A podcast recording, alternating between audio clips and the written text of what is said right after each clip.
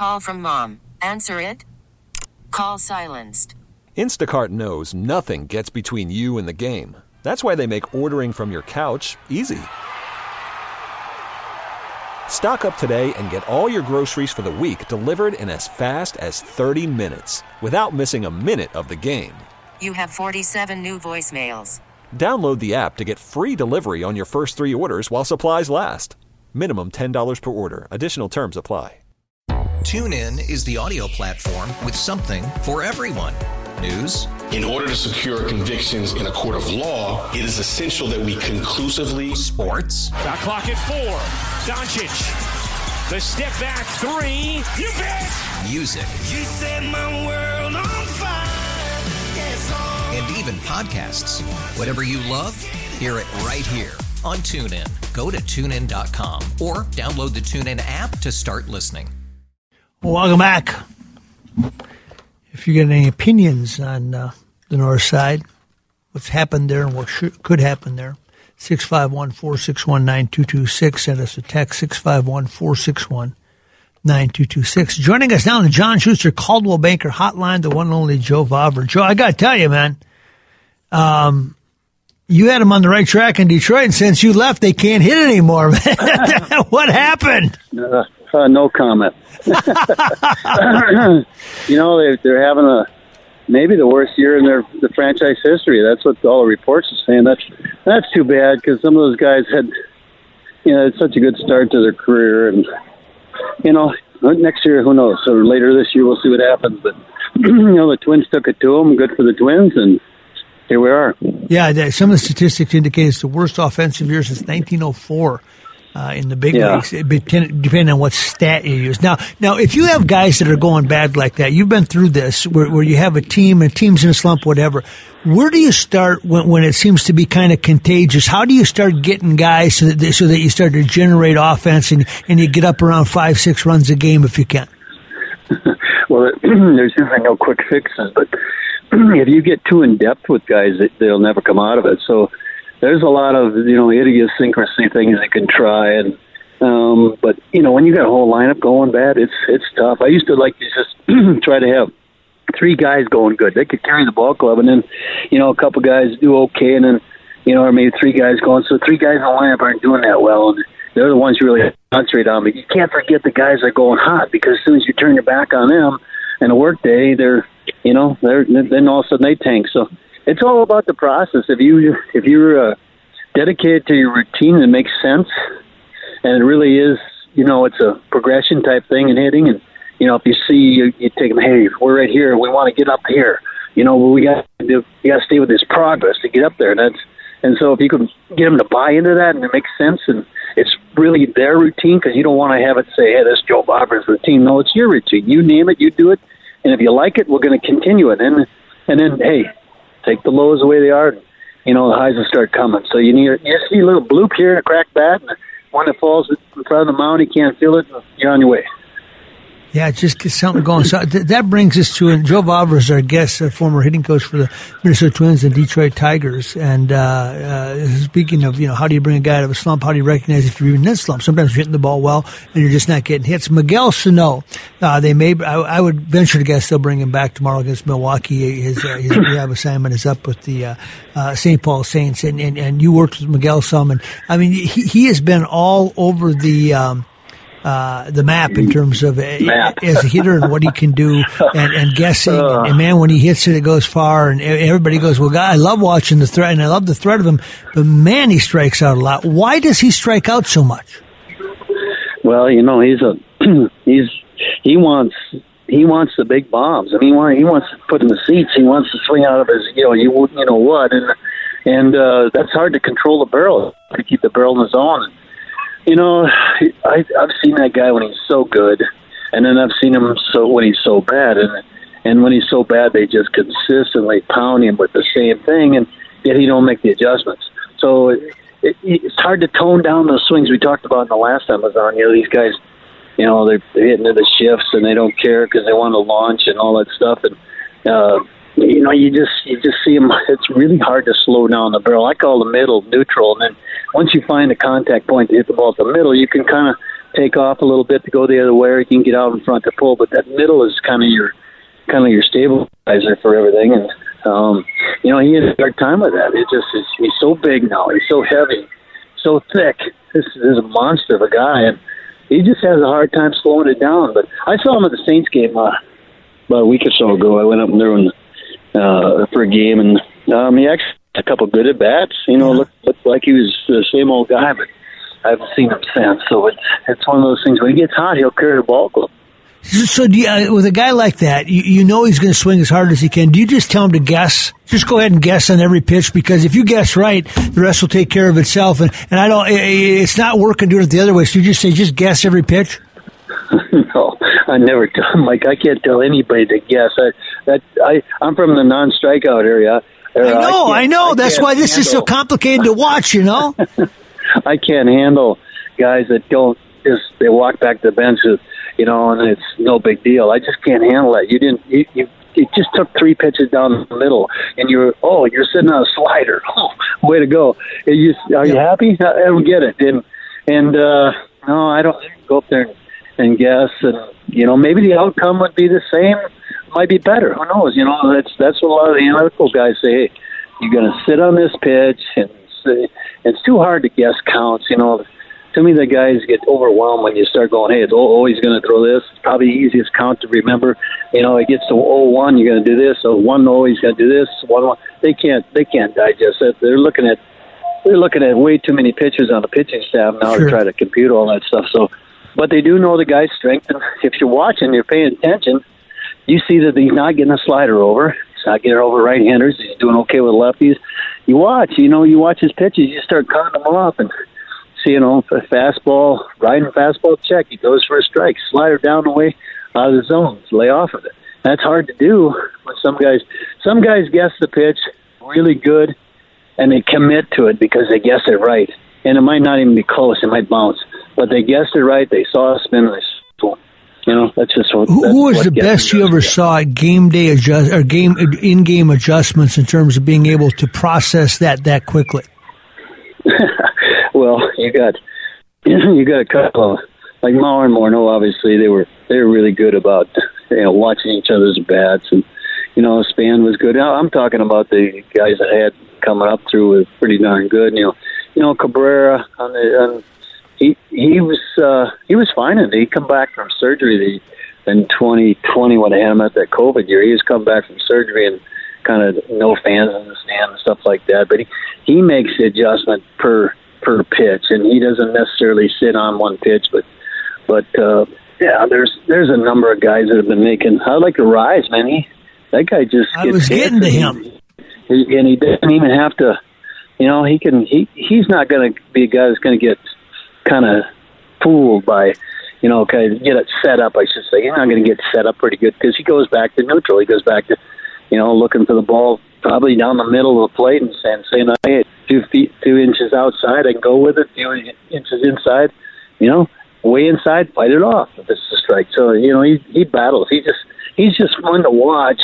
And incidentally, like Cleveland the other night, I, I turned on MLB, Yeah. and you know, I just I just have a hard time watching, you know, like the the highlights because it's all home run, home Yeah, run, yep, home yep, run. yep. And I was I was totally taken back when I watched the other night and was hit after hit after hit after hit after hit after hit. And that was Cleveland. They had all the soft singles, whatever score runs, battling, high fastballs, fighting them off, and then then they went right to Arraez. Bam, base hit, scores a winner, nice going. Now, now, uh, you know, he was a decent hitter coming through, but all of a sudden he, he skyrocketed this year. Is that one more adjustment that he made, or how, how do you explain a guy taking that quantum leap? you know, a lot of times the league don't overwhelm them. And if they can, if they can battle when they're young and fight off and, and give good at bats, maybe their average and stuff isn't very good, but doesn't overwhelm them. They'll make the adjustments. You know, there's all there's, you know, you've got quite a few guys on that club that are going to be that way. You know, like a Polanco probably. He didn't get overwhelmed. Didn't necessarily do that great, but he just, you know, early on had the soft wand and didn't really put in the seats. But now he can, he can, he's, he's a mature uh, baseball player, major league play- player. He can, he can move the ball around, and you know he's better from one side to the other. But he's, but he's tough. He's not an easy out. So Okay, yeah, and I, I, I always because Polanco's one of those guys. When he comes up, you feel like okay, we want this guy up right now because he's going to give you a quality at bat. Because as you mentioned, he doesn't get overwhelmed, and there's a chance he could do something with it and put it out of the park, or at least uh, if he hit a gap. Byron Buxton was an all star, and certainly the home runs are there, but he also uh, only hit two sixteen in the first half of the season. Uh, what do you see when you see him? Because uh, you talk about hot and cold. Uh, all the you- you'll go, "God, he had that great two home runs," and then you look and you go, "Yeah," and he's in an 0 for 16 slump. He's had that kind of a year. What, what do you see? Well, you know what? Last year, before he got injured, he was that MVP type candidate, Mm-hmm. I believe. I, I don't get to watch him every night like I used to, but I just think he made the adjustment. The slide not a not an enemy anymore. If he if it hangs, he's got it. He's he gets the barrel out front. Um, maybe he doesn't have to utilize his speed so much, but boy, the balls in the gaps, you know, it's, it's easy triples for him. So, um, he, you know, he's just getting the barrel out there. I think average. Yeah, could he hit a little better? But Is that because he punishes you when you make a mistake, but but he still hasn't mature enough where he he can beat you on your, if you throw your best pitch? Yeah, yeah, he's he's close. So you know, you saw it last year whether he was there.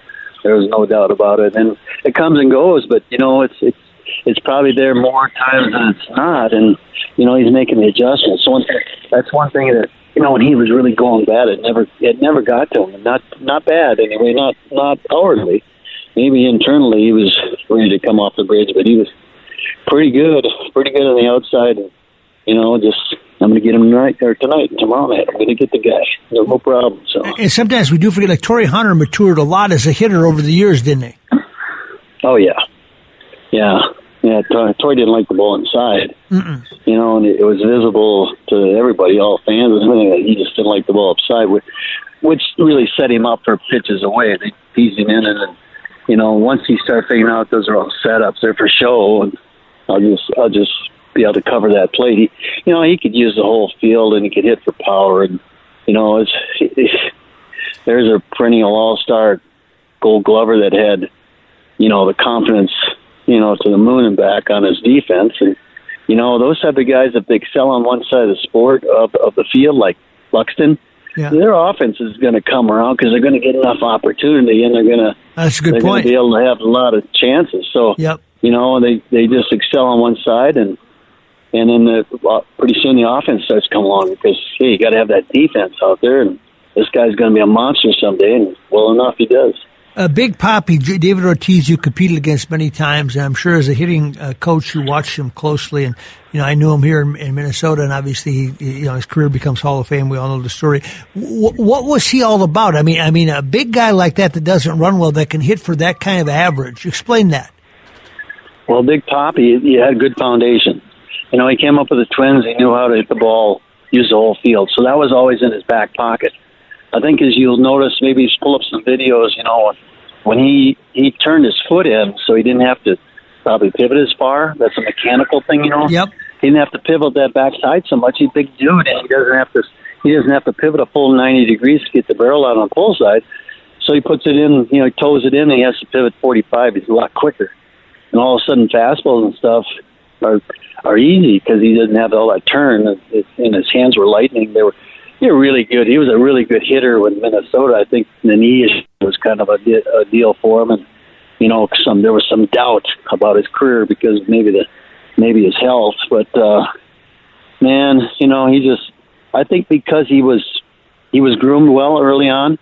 I think that set set the stage for him to be confident you know, that he could go the other way in Fenway Park, or hey, I can pull, I can pull all day long. So you know, I I think he went into the right situation, right ballpark, and you know, the rest is history. Good for him. Carlos Correa can hit for power, and, and he can do some different things for you. I've been really impressed with him as a baseball player, especially how how uh, how strong his arm is. Like, holy cow, I couldn't believe that. That's 105 mile an hour fastball when he needs it from the shortstop position. Uh, but but as a hitter. Uh, he, he's he's long and lanky. I mean, he looks like an athlete when he steps out on the field. You say that's got to be the best player on the field. He's got that look and that that it about him. Uh, what do you see from him? The, the, this first time I've watched him. Obviously, multiple at bats. Well, his hands are always ready. They're always in the right spot. You know, he doesn't take it.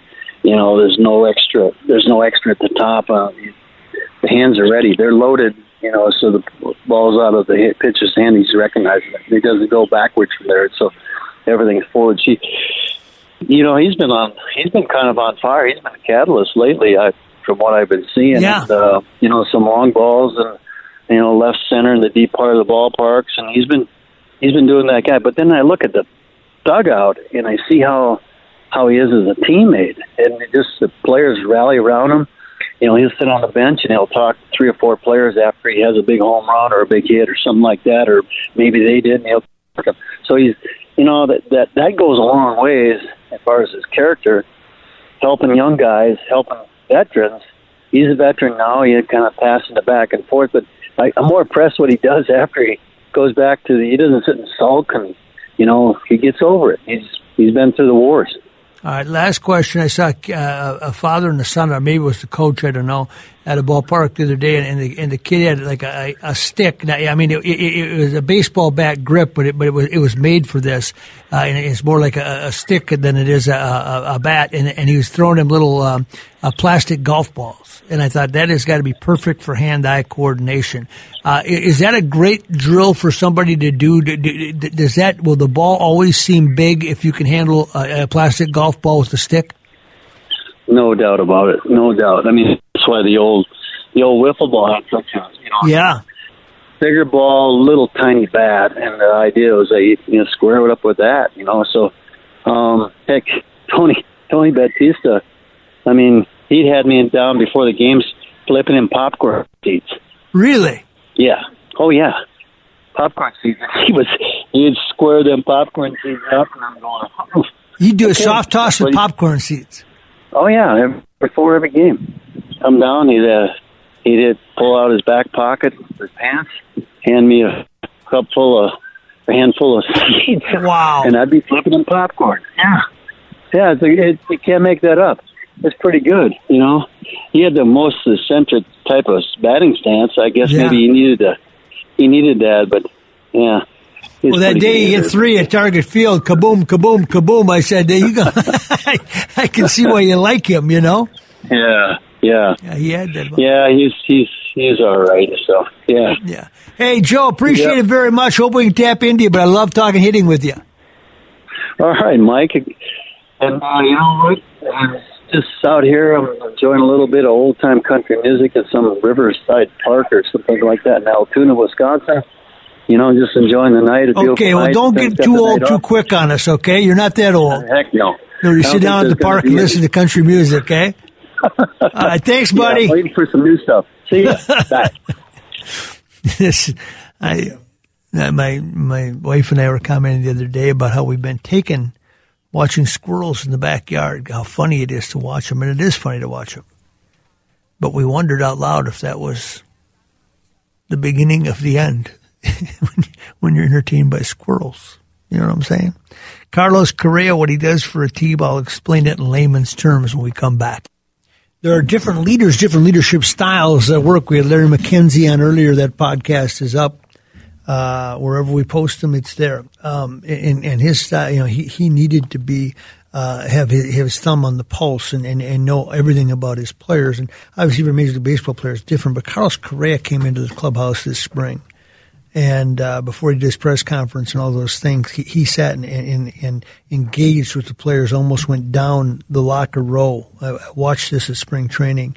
But before that, when they had come to town to play the Twins two years ago in the in the playoffs in the COVID year when nobody could be there, and they played them in the playoffs in the afternoon in October, uh, I didn't know anything about him, and I got there early and I sat and watched him, and I said, "This is one of the most natural leaders I've ever seen." He went out to play shortstop, and everybody knew where he was, and his attention, you know, he he- commanded attention without really having to work at it, and and I see. Um, uh, that that's one style of leadership. Byron Buxton, it, it's not natural for him to lead. It, it, this is not what he does. His whole life, he's been a tremendous athlete, and he's put up numbers, and, and, and he could run, and he could do all these things. And, and so for him, it, he, he, it's, it, it requires more effort. He's got to think about it more. And his style is, you know, to, to use the hand motions after a triple and things like that to, to, to pump it up and, and, and to celebrate when somebody does something well. But it's much more difficult for him Uh, it's not a natural extension of his personality. He's he, he's getting 105 million dollars, so he feels an obligation now to lead, and you can do that.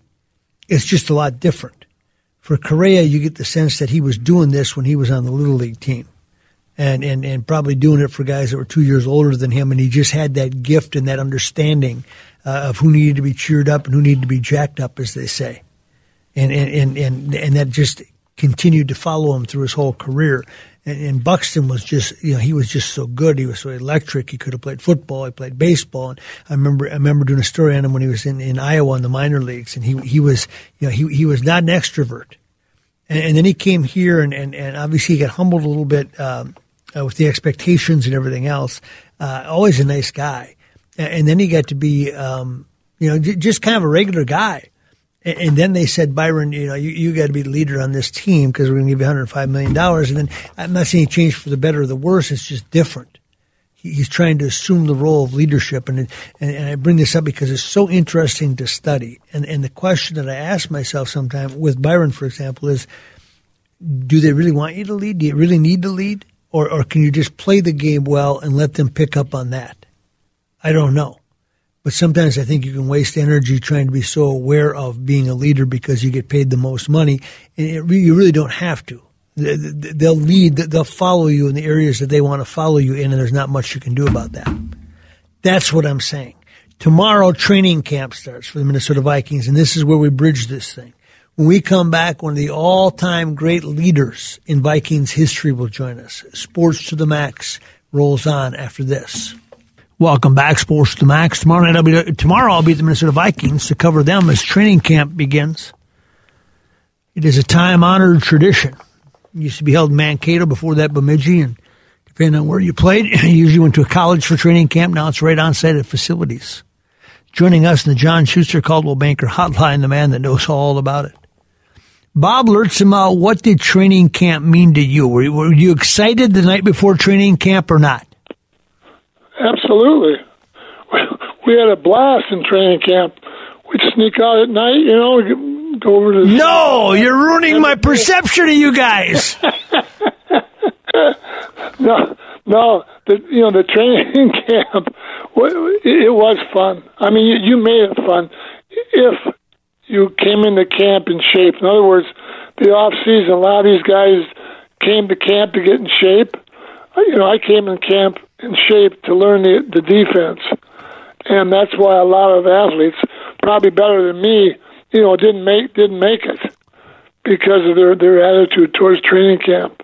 But we get there with the guys, you know, and and everything. It, it was uh, people. Uh, I, I think picture how cruel it is, but it's not. You're playing something you really love, you know, every day, and and you you can grade yourself every day. A lot of times in the business world, you know, it takes.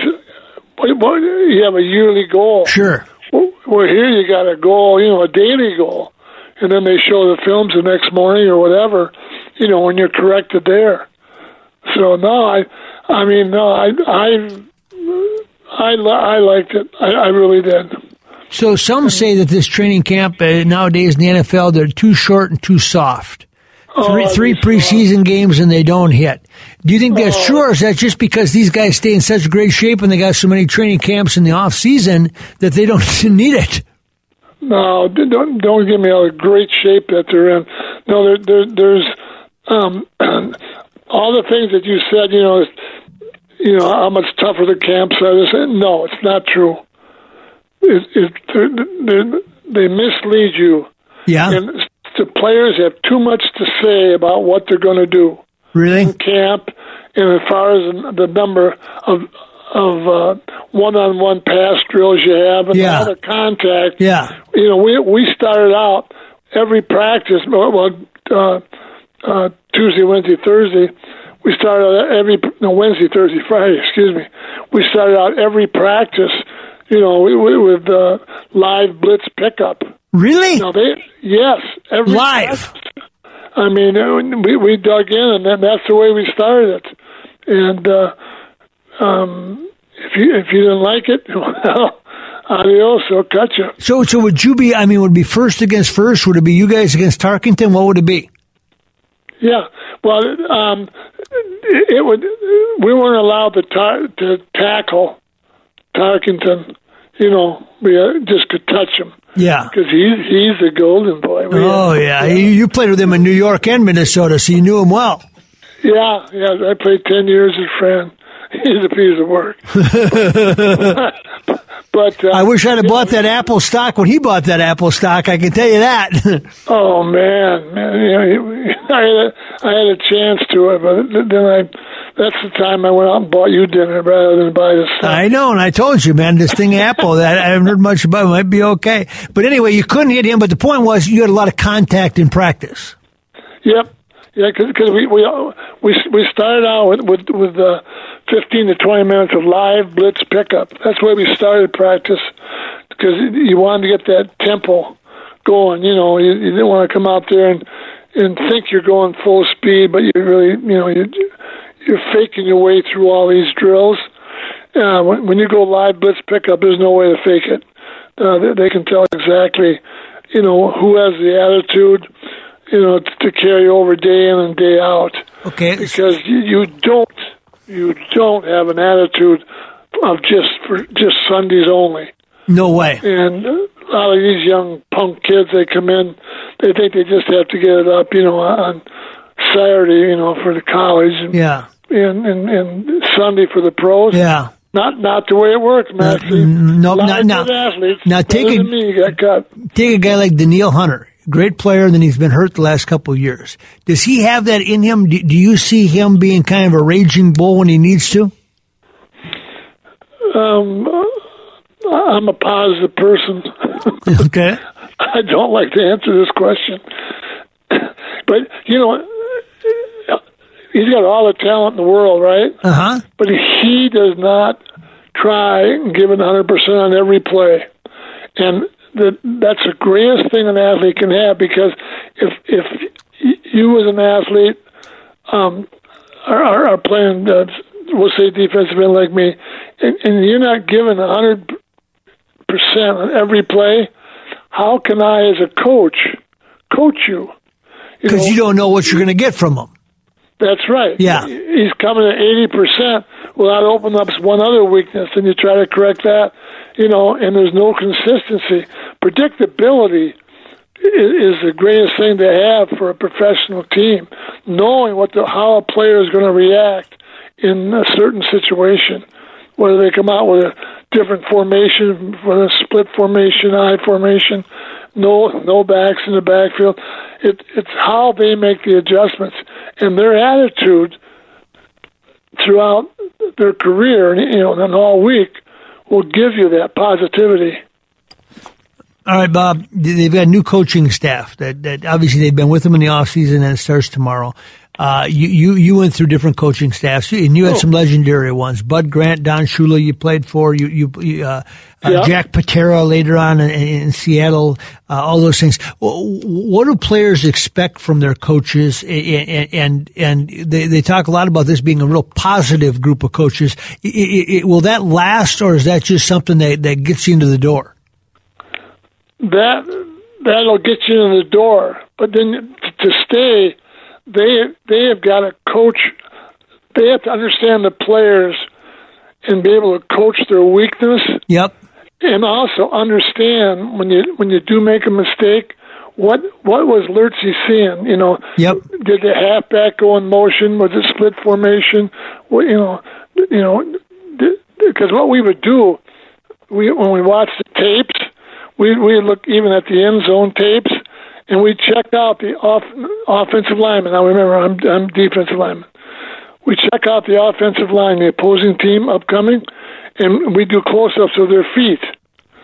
And then you could find out when, when if, if their foot, if their right foot on the right-footed st- uh, stand was back three more, four more inches. You know it's a pass. was that- that- no, no. When it's back, they're going to get off. It's just the opposite, Maxie. Oh, I see seeing when they when they put it out wide. Yeah, that's that. that It's pass. Yep. Yes, yes. But when when when you're doing the same thing in attack, you know that, that that's going to give them a better opportunity to uh, to get off the ball. Right. So, so what you're saying is those coaches have to be able to. You can be as positive as you want, but but the bigger thing is they got to make you a better player, and that's what you really want. Right. When I make a sta- uh, make a mistake, of course I never did. I was perfect. but but um, when you do it, why did Bob do that? The coach has to see that that offensive tackle was three inches close to the guard. So I, I anticipate this particular play being a, being a seasoned veteran, and it, it came down to that fine a detail Yeah. where you where you see a guy up, same thing. They they they all of a sudden he's off a little bit. Boom, red Boom. flag goes up, Yep. Bing. and, Yep. and then and then what, what we used to do with with Eller, Marshall, and Page, you know, we we have a a, a fake call. We, you know, we if we knew we were going to get killed, you know, and they were going to block down, we go Maxie, Maxie, Yeah. Maxie, you know, and and then that that was our call between the linemen. Jack, defense line coach, and nothing. I the Vikes, and he was a great coach. I loved Jack. But but they uh, that that's how we we would do it. But they trusted us. That would be. If to come off the defense that was called, you better be 100% That'd be correct. 100. percent Yep. Yep. Right, and but but see, here's the deal: a veteran player and a veteran coach, you know, if they're on the same page, that's that's like poetry. It I mean, it, it's such a great, It is. such a great thing to see him perform. Yeah. Yeah, you- you're absolutely right. Alertsy, appreciate it very much. I look forward to seeing you at training camp, my friend. Oh, you bet. Hey, man, and uh, everybody out there, uh, Cousins is good. Yeah. Don't read any negative stuff about him, and they're going. Vikes are going to have a good year this year. That's all I need to hear. I will, Guaranteed. I will sleep well tonight. Thank you, Alertsy. Okay, all, Maxie. You bet. I, I love that guy, Bob Lurtsema, my man. I love that guy, Bob Lurtsema. I sound like Bernstein now. Uh, but he had Moonie Winston behind him too, and Moonie made up for more mistakes. He he could put him in the right position all the time because Moonie just say, "Bob, you know, look, they're coming this way," and then boom, you knew because Moonie was he, he was just there. Uh, I've been there a long time, and, and if you get a guy like Moonie, it's a little bit different. It just is. And uh, and, and Bob had the benefit of that while he was here. Bob was actually they called him benchwarmer Bob. He made all that money doing that. He was a really good football player. He was the fifth defensive lineman on the best defensive line in the NFL uh, with uh, Page and Eller and Larsen and uh, God rest his soul, Sudsy, Doug Sutherland, who who always looked up to Bob as uh, kind of his role model. And passed away this uh, past offseason as well. I should ask Bob about him. I forgot to. Training camp for the Minnesota Vikings. What to watch out for when we come back. Stay with us. Welcome back, Sports to the Max, News Talk 830 WCCO. Tomorrow night, right here, will be occupied by the Minnesota Twins as they take on the Milwaukee Brewers. Pretty good collection of players they've got east of this city.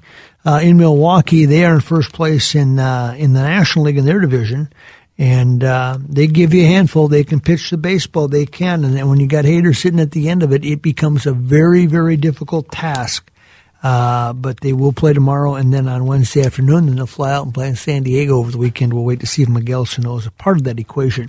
Uh, training camp, what to watch for for the Minnesota Vikings. Uh, how do they use KJ Osborne? Be very, very important. The defensive line rotation, particularly in the middle with some of the new players they've got. Uh, is Harrison Phillips going to be a gap stopper? Is he going to be a, a situation guy or can he play more downs than we think right now? How athletic are their new linebackers? Can Hicks give them the boost that they need?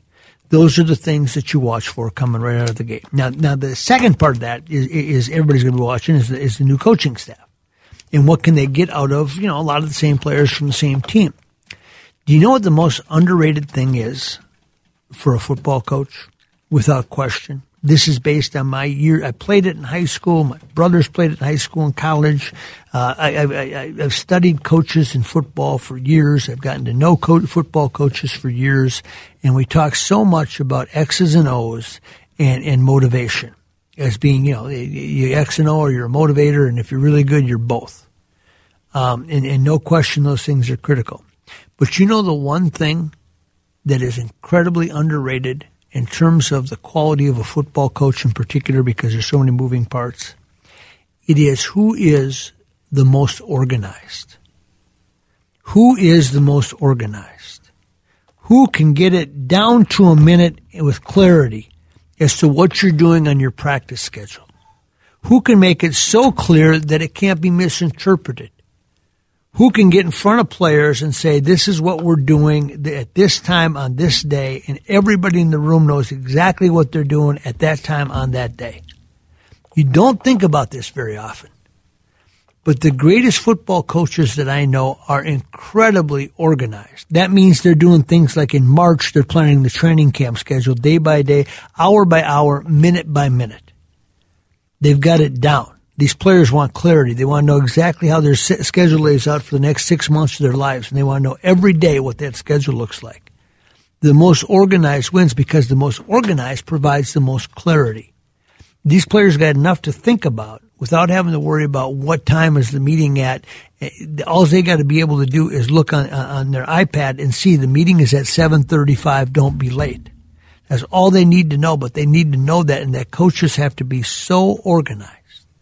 We don't talk about that very often. You don't think about that very often. But the great coaches at all, at high school especially, the coach that communicates the best in the off season and explains what it is he's trying to get done with this program Today I was at a high school football practice. You, you now have windows of time uh, where, where, where people can go out and practice football. You, you have X amount of days during the summer. And, and so you need to be highly organized because it, it's an optional practice. You don't know how many kids are going to show up and you want them to know the basics so that when they get to their version of training camp, uh, you can start with it. You, you, you, can hit with your feet running and, and, you're going in the same direction. And so the only way you can do that is to be incredibly organized. In this practice that I was watching, they were incredibly organized because they communicated to the kids. Okay, on this day, you're just going to wear helmets. The next day, you're going to just wear helmets and shoulder pads and on and on. But you knew exactly what time you needed to be there. You knew exactly what time the whistle was going to blow to start it. You knew exactly what time it was going to end. You knew exactly what you were going to do. We don't think about that, do we? We think about can they give the old Knute Rockne speech, and um, you know, can they figure out how to use the flanker?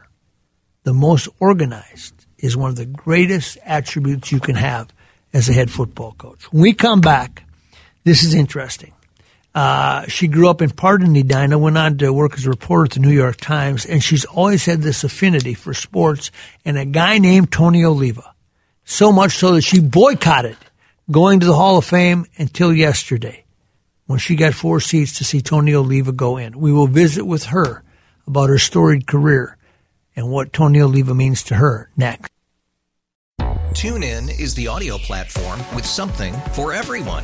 News. In order to secure convictions in a court of law, it is essential that we conclusively. Sports. Got clock at four. Doncic.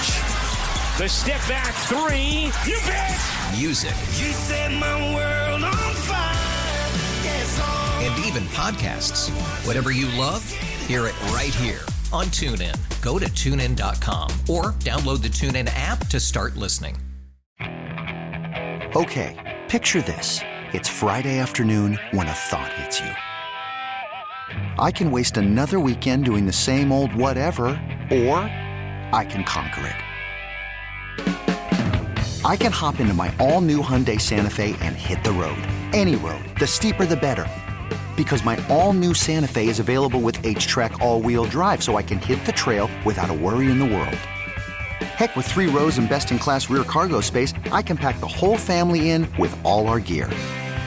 We've got available dual wireless charging for our phones, so we'll never lose touch with civilization, and we won't lose touch with the primordial power of Mother Earth. So, which is it?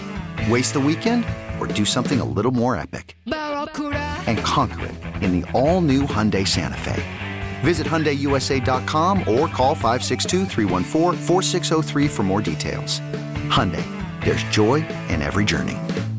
Nerds. Today's episode is sponsored by Nerd NerdWallet's Smart Money Podcast. Get your head in the financial game with smart investing and budgeting tips straight from the nerds. NerdWallet's experts will set future you up for success with dependable, fact-based insights. No financial misinformation allowed. Learn how to save on your summer vacation, find your next credit card or loan for a big purchase, and invest in your next index fund. Make smarter decisions in 2024. Follow Nerd NerdWallet's Smart Money Podcast on your favorite podcast app.